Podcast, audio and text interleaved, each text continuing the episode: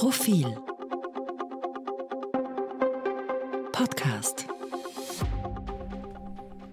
Hallo, liebe Hörerinnen und Hörer zum Profil Mittwochs Podcast. Gegenüber sitzt Anna Thalhammer, Profilchefredakteurin, und wir reden heute über Medien.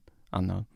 Das ist praktisch, weil da kennen wir uns beide zufälligerweise besonders gut aus. Genau, mein Name ist Sebastian Brumberger und wir reden heute über die neuesten Chats. Ähm, der ehemalige Generalsekretär des Finanzministeriums, Thomas Schmid, will Kronzeuge werden. Dafür hat er ein paar Dinge behauptet, die Österreichs mächtigste Medienmacher betreffen. Worum geht's da?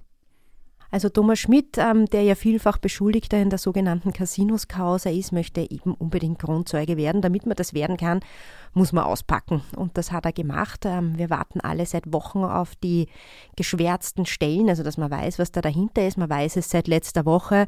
Es geht um die Familie Dichernd, um ihr Boulevard-Imperium. Da hat es nämlich eine Hausdurchsuchung gegeben und es gibt durchaus heftige Vorwürfe, die sich um Inseratenkorruption drehen. Genau, letzten Donnerstag gab es diese Hausdurchsuchung. Was hat man da gesucht und hat man da etwas gefunden? Prinzipiell, ähm, vielleicht kurz zur Erläuterung, gibt es zwei Kernvorwürfe. Der eine ist, ähm, dass die Familie Dichern äh, lobbyiert hätte für eine Änderung des Stiftungsrechts. Also die Familie steht auch sehr wohlhabenden Stiftungen bevor. Ähm, und da wollte man mehr Geld rauskriegen und dafür hat man also eine Gesetzesänderung gebraucht. Dafür hat man den Kontakt zum Finanzministerium gesucht. Und die Wirtschafts- und Korruptionsstaatsanwaltschaft glaubt, dass man äh, versucht hat, das Finanzministerium zu erpressen. Das Zweite ist, dass das Finanzministerium gebeten wurde, ähm, so die Interpretation, auch viele Inserate zu schalten, weil es sonst schlechte Berichterstattung gibt, beziehungsweise wenn sie das tun, gute Berichterstattung gibt. Äh, und was man jetzt wahrscheinlich getan hat, ist sich einmal die ganze Buchhaltung zu holen und vorzuknöpfen und zu schauen, wo denn da was geschalten wurde und mit welchem Grund. Mhm. Das war aber nicht die einzige Hausdurchsuchung letzte Woche. Ähm, was ist noch passiert?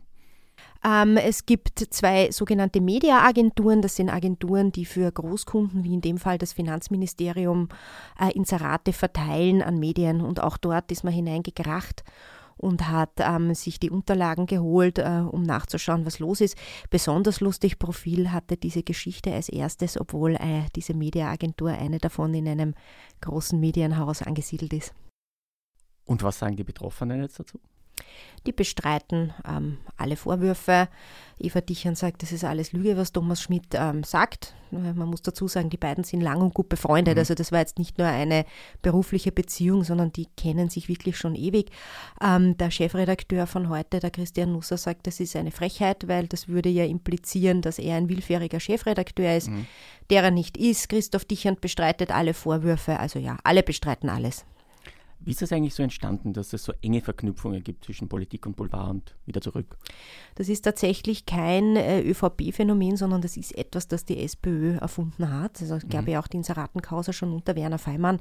Und gerade die Tageszeitung heute hat äh, in, in ihrer Ursprung, ursprünglichen Gründungsgeschichte sehr gute Kontakte zur Stadt Wien. Also ja, auch schon vor der ÖVP hat die Politik gesehen, dass es äh, gut ist, wenn man mit dem Boulevard gut befreundet ist, weil die, wenn sie einem wohlgesonnen sind, äh, gute Stimmung für einen äh, machen können. Und genau dieses Konzept wurde eigentlich ein bisschen abgekupfert, als mhm. dann Sebastian Kurz Kanzler wurde. Mhm. Jetzt haben wir uns gestern äh, diesen Akt angeschaut, das sind 1100 Seiten. Ähm, was bedeutet das jetzt für die ganze Branche? Naja, prinzipiell ist es für uns insgesamt schlecht, weil die Glaubwürdigkeit von Medien in den letzten Monaten massiv in Zweifel gezogen wurde. Das ist demokratiepolitisch nicht, nicht äh, wünschenswert, weil wir schon dafür da sind, ähm, den Leuten auch zu vermitteln, was da oben äh, los ist. Also ja, ähm, es gibt ja ein Beliebtheitsranking, da sind Politiker ganz unten, Medien äh, rangieren kurz davor. Und ich nehme an, dass wir alle miteinander da jetzt noch ein Stück gesunken sind in der Gunst der Bevölkerung. Und hat dich bei der Durchsicht ähm, der Akten etwas ganz besonders überrascht? Ehrlicherweise hat es mich nicht überrascht, weil ich rechne seit ähm, Monaten damit, dass das jetzt kommt. Äh, man konnte sich ungefähr ausrechnen, worum es geht, weil die äh, Wirtschafts- und Korruptionsstaatsanwaltschaft schon länger in diesem ähm, Themenkreis ermittelt. Ähm, wir als geschulte Medienbeobachter sehen halt auch ein bisschen, was da los ist. Und insofern, nein, überrascht hat es mich nicht, dass man manche Dinge dann so schwarz auf weiß liest, ähm, ist dann doch ein bisschen verstörend. Ähm, wie sollen wir Medien generell jetzt mit Inseraten umgehen? Also ich finde das ja ehrlicherweise ein bisschen schade, weil Werbung kann ja auch einen, einen Sinn haben und hat sie auch. Das ist das Geschäftsmodell, das die meisten Medien pflegen, die nicht auf Staatskosten ähm, sozusagen noch, noch, noch da sind was ja auch eine gewisse Unabhängigkeit ist. Also ich möchte jetzt nicht mit dem Profil nur abhängig sein von Staatsgeldern, das ist auch nicht wünschenswert. Aber man sieht halt schon, dass hier vielleicht überbordend viel Steuergeld ausgegeben wurde. Ja. Was bedeutet das jetzt für die Medienpolitik in dem Land? Ja, vielleicht sollte man mal Konsequenzen ziehen. Also es ist ja auf der ganzen Welt so, dass Medien in der Krise sind. Das hat mit einer Wirtschaftskrise auch zu tun. Man muss sich einmal überlegen, dass man das auf ordentliche Beine stellt. Alle reden immer davon, dass der Qualitätsjournalismus äh, überleben muss und wie wichtig das ist. Wie man sieht, wird das Geld dann woanders hineingebuttert.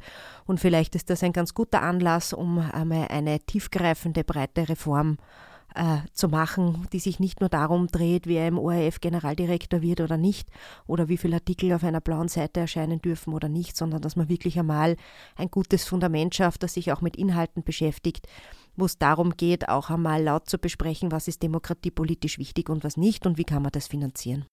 Anna, wir haben nicht nur das Thema Chats diese Woche behandelt, sondern auch ein aktuelles Heft produziert. Das wird morgen erscheinen. Ähm, was erwartet uns? Zufälligerweise weiß ich das als Chefredakteurin. Wir beschäftigen uns mit dem Fundament unserer Gesellschaft, dem Wertekorsett, in dem wir uns bewegen. Ist eine Frage, die man sich regelmäßig stellen sollte, neu diskutieren und ausloten sollte. Was gilt noch? Was ist überholt? Wo sollte man hin? Und da führen wir eine recht breite Debatte, glaube ich. Passt auch gut zu Ostern. Ähm, das E-Paper erscheint am Donnerstag in der Früh. Hören Sie uns, lesen Sie uns, abonnieren Sie unseren Newsletter, unterstützen Sie uns, vielleicht auch mit einem Abo, nehmen Sie sich testweise eins, schicken Sie uns Leserbriefe, bleiben Sie uns auf jeden Fall als kritische Hörerinnen und Hörer, Leserinnen und Leser halten und ich wünsche Ihnen frohe Ostern. Ebenso und einen schönen Nachmittag. Mehr zum Thema auf Profil.at.